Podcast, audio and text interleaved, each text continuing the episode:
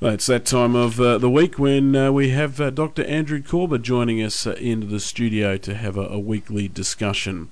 And uh, here he is. Good morning, Dr. Corbett. Um, Good morning, Cameron. Great to be with you today. What an interesting week it's been around yeah, the world yes. with so much happening. Lance Armstrong, who would have uh, thought that the seven time Tour de France winner mm. would be stripped of his titles? What so an amazing set of events.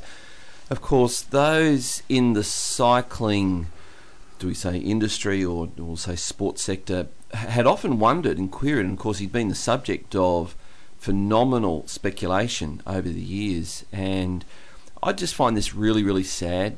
Yeah, I just I find do. it tragic because I yeah. so much wanted to believe that it was possible to be a hero like mm. that without taking exactly shortcuts. well, considering where he came from, with the fact that he you know overcame cancer, I mean that would have been a remarkable story in itself. Yeah, and now of course it turns out yeah. that he got the cancer because he was taking yes. all the um, drugs and um, yeah.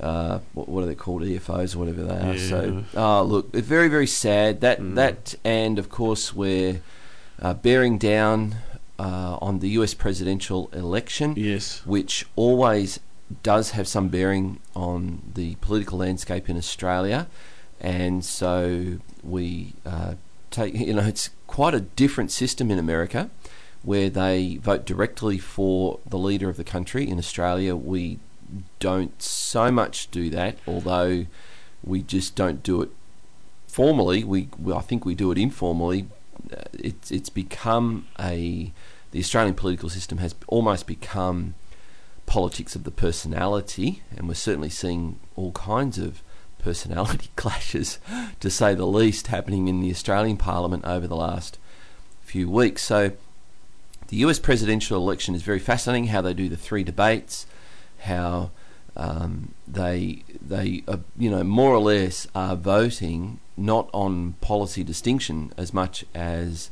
on personality. And so, look, it's uh, mm. uh, for those that understand how democracy works, we we uh, are a little bit concerned that that uh, this is this is having a, a, huge bearing on Australian politics because I, I think that's a bit of a shame that we come down to how we vote for our leaders based on their looks, based on their charisma, based on what promises they make rather than on their competence and what is mm. the, hmm. the best for mm. the nation or the state. That's a bit of a worry. Yes. Cameron, today I want to talk about something that has been provoked by some of these events, actually, because curiously, many sporting heroes, many political heroes attribute their their success to their religious convictions. And of course, America is a very religious culture. They have printed on their money, In God We Trust. It's yes. very common for somebody to win an Academy Award, and uh, you know, I'd yes. like to thank God. I'd like to thank God, yep. And uh, so it's a, it's quite a religious culture, and I I saw a, an intriguing documentary. I think it was on SBS, might have been on SBS two, it was it featured Gerry Adams. Now, probably most younger Australians will have never heard of Gerry Adams. Have, Gerry I know, of course, yes. Okay, so Gerry Adams was the leader of Sinn Féin, which is the political wing of the IRA. Yes. And during the 70s and 80s, they were responsible, arguably, Sinn Féin, as the political wing of the IRA, was responsible for the terrorist bombings uh, across Northern Ireland and England that resulted in, um, I understand, the loss of thousands of lives over the over the period of time that they were conducting their their what they called liberation campaign, their campaign to liberate Northern Ireland from the control of England. Now, uh, the the interesting thing about Gerry Adams is that he was on a journey, and the documentary was about the journey he was on. And while all this was going on, of course, some people very simplistically thought this was a clash between Catholics and Protestants. Mm. And for most people who were familiar what, with what was really going on, they readily understood that this was this had very little to do with what Protestants or Catholics stood for. This this had a whole bunch of cultural undertones. But the interesting thing here with Gerry Adams was that he actually became deeply curious about Christianity and deeply curious about Jesus Christ. And the documentary explores his exploration of what it means, or what it you know, what it means to be a Christian, and the, the difference that Jesus Christ can play in someone's life. Now, this was really intriguing because he he was now going from being somebody who was nominally Catholic, someone who went to church but had no real living faith. Mm, and mm. so the journey shows him even going so far as to visit Jerusalem to explore the historical evidence for Jesus Christ, to explore the historical evidence for the accounts of Jesus Christ, the four Gospels, and to look at how Christ, down through the ages, has changed lives and how relevant his teaching was for today. And the conclusion that he came up with was that essentially Jesus Christ is God's answer, he is the way of salvation. And he then admitted that he had fallen way short of living up to the teachings of Jesus. Okay. Wow. So that was really, Mm. really interesting. And then the journalist who was doing the documentary put it to him, "Don't you, don't you now feel some deep remorse that you haven't lived up to the teachings that you've now, you know, you're now saying are the way to live?" And he said, "No, because for me, my my newfound religious beliefs in Jesus are a very deeply private and personal matter." Yeah. Yeah. My religious convictions are private.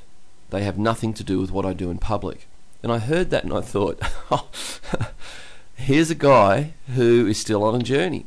And I don't want to condemn Gerry Adams for that statement, but I do, um, if Gerry's listening, I do want to point out a couple of things to him about why that statement is extremely nonsensical. But in thinking about that, of course, you hear, you know, people like Lance Armstrong who attribute, quote unquote, a faith, and th- these people affirm some religious belief, and then it comes out, you know, Gerry Adams, of course, w- w- is known to be linked to terrorists, and Lance Armstrong linked to doping and linked to all kinds of questionable behaviour that you hmm. probably would not associate with being a person who's religious at all. So this this tends to cause people to write off people who are religious. You know, people who are religious are they're all hypocrites or Yeah. whatever. Yeah. And I I sometimes hear these these incredible statements about religion, and I want to go through ten of them, Cameron, that are myths. They are myths about religion. And the first one is this: all religions are irrational. This is why they all require faith. Now, there's an idea underpinning that myth about religion. And the idea is that you need faith to be religious because what you're being asked to believe is unbelievable. Yes. So the idea is that that you can either be a person who is rational, who believes evidence and fact, or you can be a person who's religious Mm. and quote unquote take things on blind faith. But that's a myth. Because true religion invites people to have faith, well, some religions do, and that faith is not true true religion and true faith is not believing something that is unbelievable. True faith in in true religion is akin to trust. Mm. And and Cameron, you, you trust people not because you hope they're trustworthy, but you trust people because you've got good reason to trust them. Yes. Trust must be earned. Therefore, if we're going to put our faith in a certain set of claims, we don't want to put our faith in a set of claims that have no basis in truth or evidence. So the first myth is that all religions are irrational. This is why they all require faith. That's a myth. True religion is grounded in truth, not in made up stuff. So, Cameron, after the after this next song, how about we come back and we'll continue Yep. on with a few more myths about religion. Okay, coming up shortly, uh, a song from Carolyn Arends talking about one syllable words, words that uh, make up a, yeah a really good life. I reckon that's just after this message. Yeah, a big ministry. I was reading about Carolyn Arends the other day, and she's a speaker. Um, she does preaching. Uh, she's a, a, motivational speaker and uh, obviously a musician. She's been a musician and songwriter for a while now. Carolyn Arends there with one syllable words, words like faith, hope, love, peace, peace, and truth, which is kind of on the subject we're talking about this morning. They're certainly all good ingredients for a great life. We're talking with Dr. Andrew Corbett today about uh, religion myths. And um, the second one, talk to us about it, Andrew. Well, the the idea is that religions actually promote things that just are not true, and yeah. therefore you need you have to switch your brain off and just accept it with your heart, so to speak, so that while in the first instance faith is seen as something that's going to allow you to accept something irrational. In this instance, you're actually being asked to have faith in something that you your head knows to be untrue or false. Mm, mm. That's actually a myth. True religion is not going to ask you to believe something that is just untrue.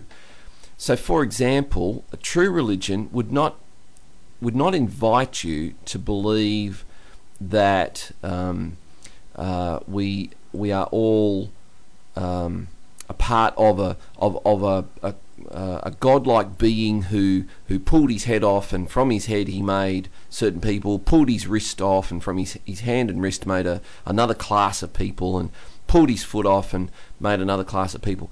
That that is there's no verification there. We can't prove there's nothing that can be proven true about that now, some people say, well, but there, there is a religion that asks you to believe that. And I'm saying don't put all religious claims into that category of being asked to believe totally untrue things. There is another religion that claims that the Bible is only part one and two, and that there's a part three and four. And part three and four tells the story of how the Hebrews moved to South America, built up a huge civilization, had all kinds of wars. Jesus Christ came and visited them because they missed out on his coming um, the first time okay. and uh, gave them a book and uh, then left. And uh, a few hundred years later, that book stumbled across into North America when an angel by the name of Moroni handed it to a young guy, um, and look, the, that the, and so here's the problem. Here's a religious claim yes. that cannot be verified by the data. It's it's actually it's there is no such civilizations that have been found in South America, and it's just not aligning with the known facts. True religion won't ask you to do that. There are there are sometimes claims made in the name of religion that that are not substantiated, and just like any reasonable, rational person, we would say don't accept them. mm. If if someone makes a claim that there's a pink teapot circling Mars and this is pivotal to their religious beliefs, well, yes. Well, sh- show us. Where, yeah. where, where's the pink teapot? Where's the evidence for the pink teapot? And if there if there is none, then rightfully you, you don't have to put your trust and confidence in that claim. So it so that is a myth, a myth that that religion will uh, ask you to accept things that are patently untrue. And and I think Cameron, there are there are people that that, that is how they regard um, religious claims. They regard religious claims as basically fanciful. Basically, you know, you're being asked to be to be foolish in what you believe, and and and that's a myth. Religion doesn't ask you to ignore facts and evidence. That's that's just not the case. Yet, Cameron, you and I have met. We've met people that they kind of look at you're religious and they look at you like, well, you know, yes. you, you, must be an idiot. Yeah, because and they treat us that way, and and you well. get treated that way, yep. and that's that's actually very well. Apart from being unkind, it's it's also unfair. Here's a big myth. Uh, just before we go to news, all religions are basically the same. You know, I've, I've, I hear this over and over, Cameron. We're probably going to have to spill this one over into the news a bit to deal with it adequately. But all religions are basically the same. Well, here's the problem. That may be true, except that all religions differ. All religions differ when it comes to their understanding of God, mankind's problem, heaven, hell, salvation, the nature of creation, and so and we just keep going on and on and on. Mm-hmm. Now you could say they're all the same, but they disagree on God. Even just that one, even just that one, Cameron, Yes. would make all religions completely different. Or yeah, who God is. Exactly Yeah. who God is. Mm. So. I, I've got a, a little example which I think we can squeeze in before the news, and, Yeah, and, and it just just- highlights it. This in Judaism, they believe Jesus Christ was crucified. There's no dispute there. In in Islam, Islam says Jesus Christ was not crucified. He was not killed. In Christianity, Christianity says Jesus Christ was crucified and he rose again. Now, if you think about all three of those statements, they cannot all be true at the same time. No. They could all be false, but they can't all be true. Let's come back after the news, Yep. Cameron. Okay, let's uh, get to that uh, very soon. But right now, it's uh, the latest from UCB News, 9 o'clock. Yes, thanks for tuning in uh, this morning to uh, Launceston's YFM 105.3 and 98.1 with uh, Dr. Andrew Corbett this morning, of course, uh, talking to us about uh, religious myths and uh, an interesting little riddle he presented with us uh, before the news this morning, which uh, he will continue on. Oh well, if, okay, riddle. Yeah, yeah, Judo- well, that's to the, that's okay, to the yeah, right. layman person that Gee, I was, I was, uh, It's very good. I was being puzzled then. okay, so the, so the, yeah, the statement Judaism says Jesus Yes. Christ was crucified. Islam says Jesus Christ was not crucified and therefore did not rise again from the dead. Christianity says Jesus Christ was crucified and did rise again from the dead. So you've got three competing statements Mm, about mm, supposedly so, about the yes. same thing, and they they could all be wrong, but they can't all be true. And the question has to be asked: which one of those statements best aligns with the data? Which which statement best aligns with the, the facts? Now, interesting. We've had a um, someone um, who's a Muslim just uh, contact us on Facebook, and um, he's he's actually written yes, Jesus was not killed. So this is from a, an Islamic perspective. So this just confirms the Islamic perspective. Jesus was not killed and is not dead. We believe that he will return to the earth very soon. Now that's interesting by itself because that is Yeah. what the Quran says. Yeah. And on account of their saying, this is now now he's quoting the Quran. We killed the Messiah, Jesus, the son of Maryam, messenger of Allah. They did not kill him, they did not crucify him, but it was made to seem so to them. Those who argue about him are in doubt about it. They have no real knowledge of it, just conjecture. But they certainly do- did not kill him. Allah raised him, Jesus, up to himself. Allah is Almighty, all wise. That's from the Quran 4 157 um, 158 so that comes straight from the quran so thank you to uh, S- Sira who uh, contacted me on facebook just to confirm that that is indeed what the that the quran and islam uh, holds to so there you go you've got you've got three very very different accounts and they're all religious so and they can't all be true at the same time now of course that's just that's just one detail about christ You've got details about God. Uh, every religion has a completely different view about God. Yes. Some hold that God is a created being. For example, the Mormon religion um, holds that, that God was once a man, as we are. In fact, that's what the Book of Mormon says. And he has become a God, and we too can become like God. Well, that's a different view of man and so we, we've let's not hold to this myth, this fanciful myth, that all religions are basically the same, and that they only differ in some very small details. That is completely not true. They that is a, that is a huge, huge myth. All right, so the next one, and this kind of comes back to the Gerry Adams statement. My religion is a private matter and has no bearing on how I live in public. Um, Cameron, your religious convictions are convictions, Mm. and your convictions shape your character choices. So it's just impossible to have a religious conviction and not have it in some way affect your public decision making and choices, the way you conduct yourself in public. Now, I find this utterly intriguing whenever those who espouse no religion, uh, generally identifying themselves as either atheist or if they're savvy, they'll identify themselves as agnostic, accuse someone, usually a Christian, uh, perhaps in the parliament, of being biased because of their religious ideas. As if the atheist is not biased. Uh, in other words, we are all shaped by our religious convictions.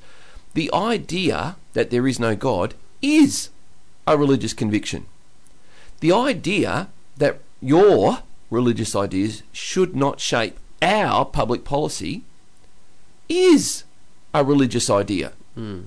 So, if, if, because it's a religious idea, and the idea is that religious ideas shouldn't shape public policy, that idea shouldn't shape public policy. Mm.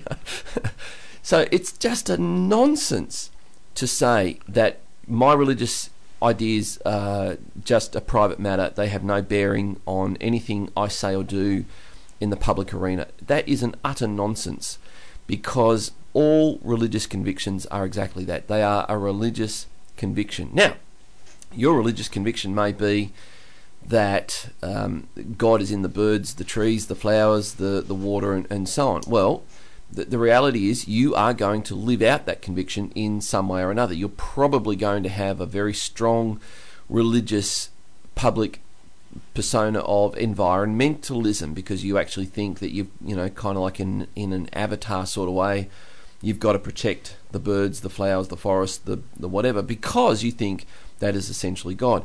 And there is somebody who else might have a different religious idea that is God created those things he's creator and this is created and that God the creator has bestowed the responsibility to mankind to watch over and look after the creation. Therefore, it can be managed, and that person's going to approach the issue of how the environment should be stewarded in a quite a different way for different religious reasons. So let's not tolerate this this myth that your religious convictions are simply a private matter. They have no bearing on anything you say or do in public. That that's just a nonsense. Number five, religious myth number five, Cameron you can't possibly know that your religion is right. That's a myth. And, I, and I'll, I'll, tell you why it's it's a myth. Firstly, let, let's let's assume that it's true that you hold to a religious idea, a religious conviction, but you you're not sure, you don't know if it's right. So here's the question I've got why would you put your entire faith and trust into an idea that you are not sure if Mm. it's true? Correct, yes. Why would you do that? Why? It, it just doesn't make sense that you would uh, trust in something that you have no way of verifying. So, the the idea that you, you cannot know for sure, you, you cannot know whether a religious idea is true or false, is not true. You you can know whether certain religious ideas are true or false. If if any religion is is appealing to you to adhere to it, believe in it, despite the facts, despite the evidence, and you may have a strong suspicion that, that what it is telling you is not true, Mm. you, you would be most unwise to trust that religion with your life. That would be very, very unwise. So, you cannot know that your religion is right. I, I don't think that's true at all. And I, in fact, I think that Mm. religious claims can be put to the test. Well, even if we go to atheism, which Mhm. I suppose in, in itself is a form of religion because it's a belief, Mhm. people are absolutely certain that there is no God. Yes, and the irony there is that often those people who object to religion claim that you cannot be absolutely certain Yes. about anything, Yes. And they are absolutely Yeah, certain. yeah, that. exactly. Yeah. So I thought I'd just put that in. Yeah. So look, that that is um, that that is a obviously a, a contradiction there. Mm. So it's a myth to think, well, you, you you have a religious conviction, but you can't know if that's right. True religion is verifiable. It's verifiable historically. It's verifiable experientially, and it's verifiable based on the known facts. So, for example, one religion claims that God indeed did create the first man and the first woman, but he created them in heaven. In fact, Islam says that God created Oh. Adam and Eve in Okay. heaven, uh, which it calls paradise, and then he transported them down to earth. Okay, well, that's quite different to the way that the Judeo Christian Bible accounts for how Adam and Eve were created. Which one best aligns with the facts? Were Adam and Eve created of the same material that we find on earth, or do they possess, you know, so th- there's ways of testing this claim. Another claim that uh, when Israel came out of Egypt, uh, one religion says that God lifted up Mount Sinai, just lifted it up off the ground and hovered it over their heads and threatened to drop it on them unless they started uh, to, to stop misbehaving. Really.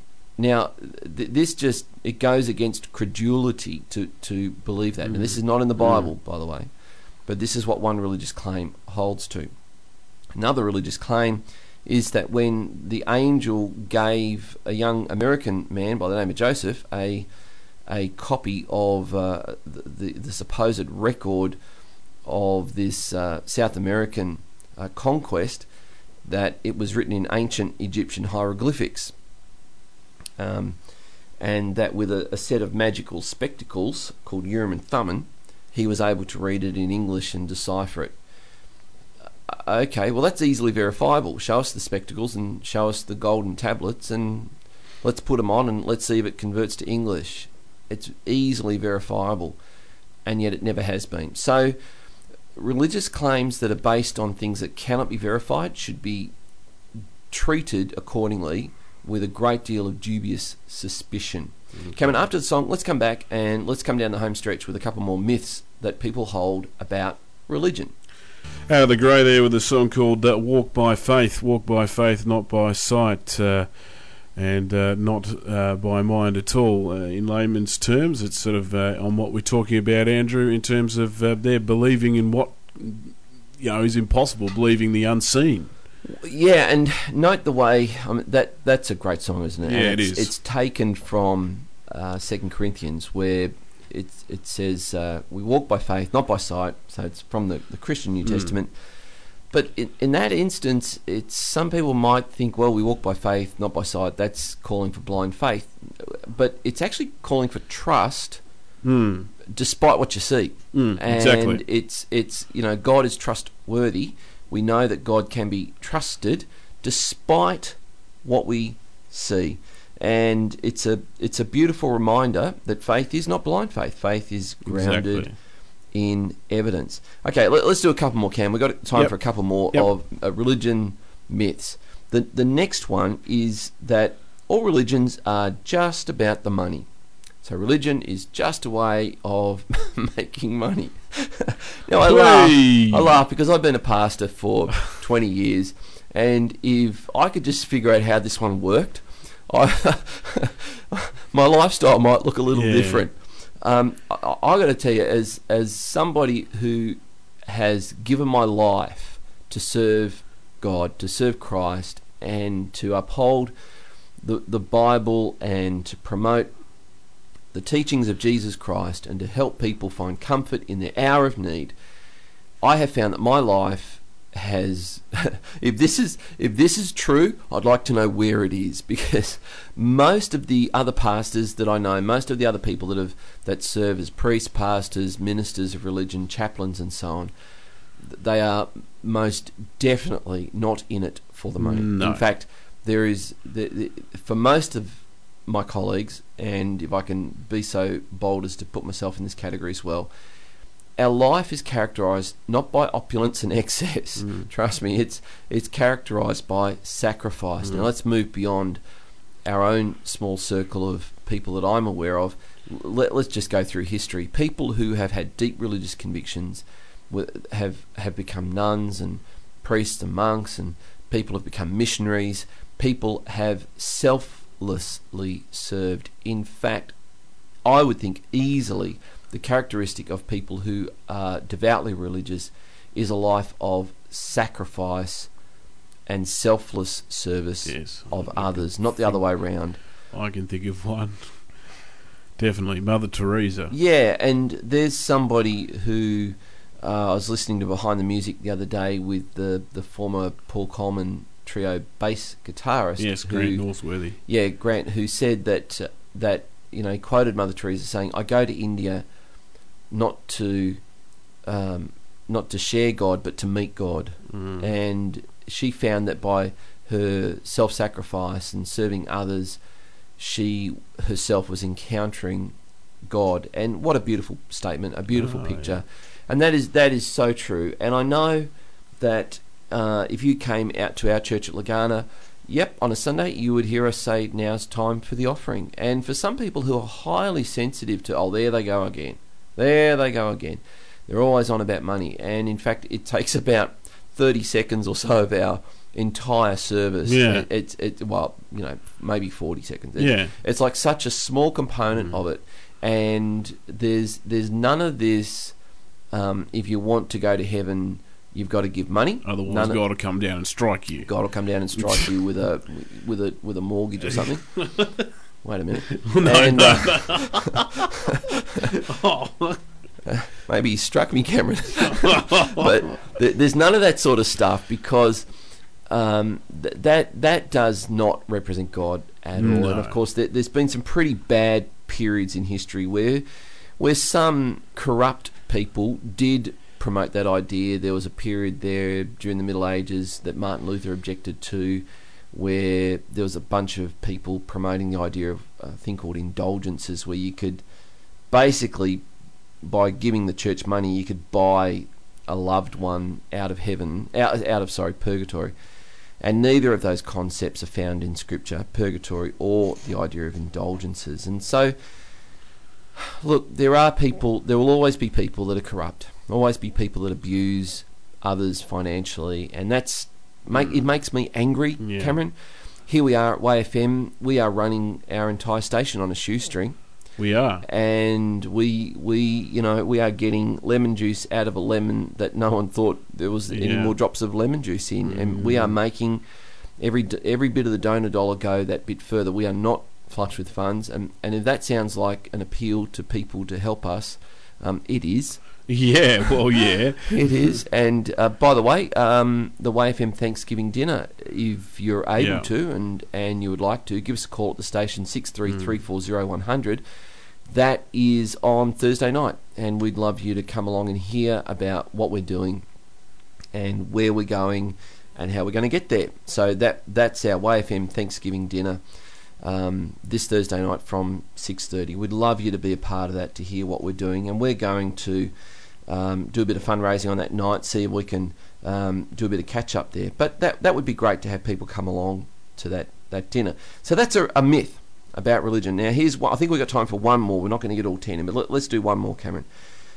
And it's the idea that the more organised a religion is, the colder and more irrelevant it is. You know, so you hear people say like this: "Oh, I'm just not into organised religion." Well, what are you into? Disorganised religion. what you? What, what, and, and and if that's the case, wh- tell me what else in life do you not like organised? You know, what, tell me what else in life does the sheer fact that it's disorganised make it better than if it was organised? This is such a look. It sounds, it sounds so good, doesn't it? You know, I'm not into Mm. organised religion. Yeah. Doesn't that sound catchy? It sounds like you know we're going back to the '60s and we're wearing daisy chains around our neck and we're letting our hair grow long and we're painting butterflies on the side of our combi van. But the thing is, it, that that statement is a nonsense. I'm not into organised religion. Or what you into disorganised religion? I mean, in what other aspect of life do you celebrate disorganisation? It's an, just an utter nonsense. So th- it's a myth to think that if you're organised, um, so, for example, if you came to your the church that you go to, which is New Directions, New Directions, Camp, yes. you'll find that every Sunday morning it's it's organised to Yeah. start at eleven o'clock. Absolutely, right Yep. on 11 o'clock. Yep. We're very fussy about that. Yeah, and so you should be. And it's organised that there's going to be pretty much uh, an, an order of service. Yes. It's organised. Someone's organised that. And it's pretty organised that uh, either Pastor Tim or Pastor Sharon will probably preach an organised message, a message that they've organised. And it's organised that the meeting will probably finish about 12.15. Yep. And that's organised. Now, some people might go, well, that's organised religion. I don't want anything to do with organised religion. So, what you just want to turn up at a time you think the service should start, even though no one else knows about it, Yeah. And you just want to wait there till something kind of disorganised happens, and, and then Yes. you know leave in a disorganised fashion. I mean, it just doesn't make sense. So let's be careful in m- maybe our thinking here about some of these myths about religion. So we've gone through seven of the the of religion myths, and I think I hope that that, that we may have provoked some people to think a little bit more deeply about what it means to hold to a, a religious idea. Now, Cameron, I, I finished by saying this. I think you can test religious claims, and I think you'll find that that true religion will pass the test of truth claims. And I think you'll find that you'll you'll come down to a point where you, you have to examine the, the founder of the religious claims, and I'm going to suggest that Jesus Christ, the founder of Christianity, will pass every test you have the test of consistency, the test of verification with history, the test of experience, where Jesus Christ has made certain claims that will affect your life. You can put those to the test. And I would invite people, perhaps your life has come to a point where it's just all too hard, that Jesus Christ is not just a religious idea. He is someone who can help you to navigate from where you are now to where you need to be. And you are one prayer away from finding a completely different outlook on life. A prayer that says, God, if you're real, please reveal yourself to me. A prayer that says, God, I need your help in my life. Please come and help me. A, a simple prayer like that can transform your life both now and forever. Cameron, before I go, I do want to thank our listeners, our supporters, our sponsors. I was as I was coming up this morning, I heard some of the new um, ads that MDH Accounting are putting Yes. out. They're, they're a great sponsor of ours. Absolutely. And MDH Accounting are putting out some great sponsor ads now Mm. about um, business tips. And you'll hear those throughout the day. I'm really proud of our sponsors. We ask our listeners to get behind our sponsors, support them. When you go into Yes. the shops, uh, we actually went and um, bought some flowers at one of our, our station sponsors and happened to mention that we heard them on YFM and they they made some reference that you know well you're you, you know you're the only one. When in fact I'd already had about 10 people tell me they'd gone and bought flowers at this florist as well because they heard them on YFM and I think it would be good to just mention to sponsors when you when you you know frequenting your Yeah. business hey I, I heard you on YFM so I thought I'd come and you know check out your business just let them know because um, it, it, it kind of helps and gives them the confidence to Yes. continue being a sponsor of YFM. Thank you so much to our sponsors and thank you to our donors. We we could not continue to broadcast No. this Each positive day. message of good news and hope without your Mm. support. So if you're able to get behind us right now, you can visit our website yfm.org.au and you can help online or you can give us a call at the station and we can uh, take a donation over the phone 63340100 so cameron we'll be back next wednesday when We are going to talk about something that is going to be extremely controversial Hey, well, well, don't know whether look forward to that is is the right term. But anyway, that's uh, that's something to listen out for next week on YFM with Dr. Andrew Corbett.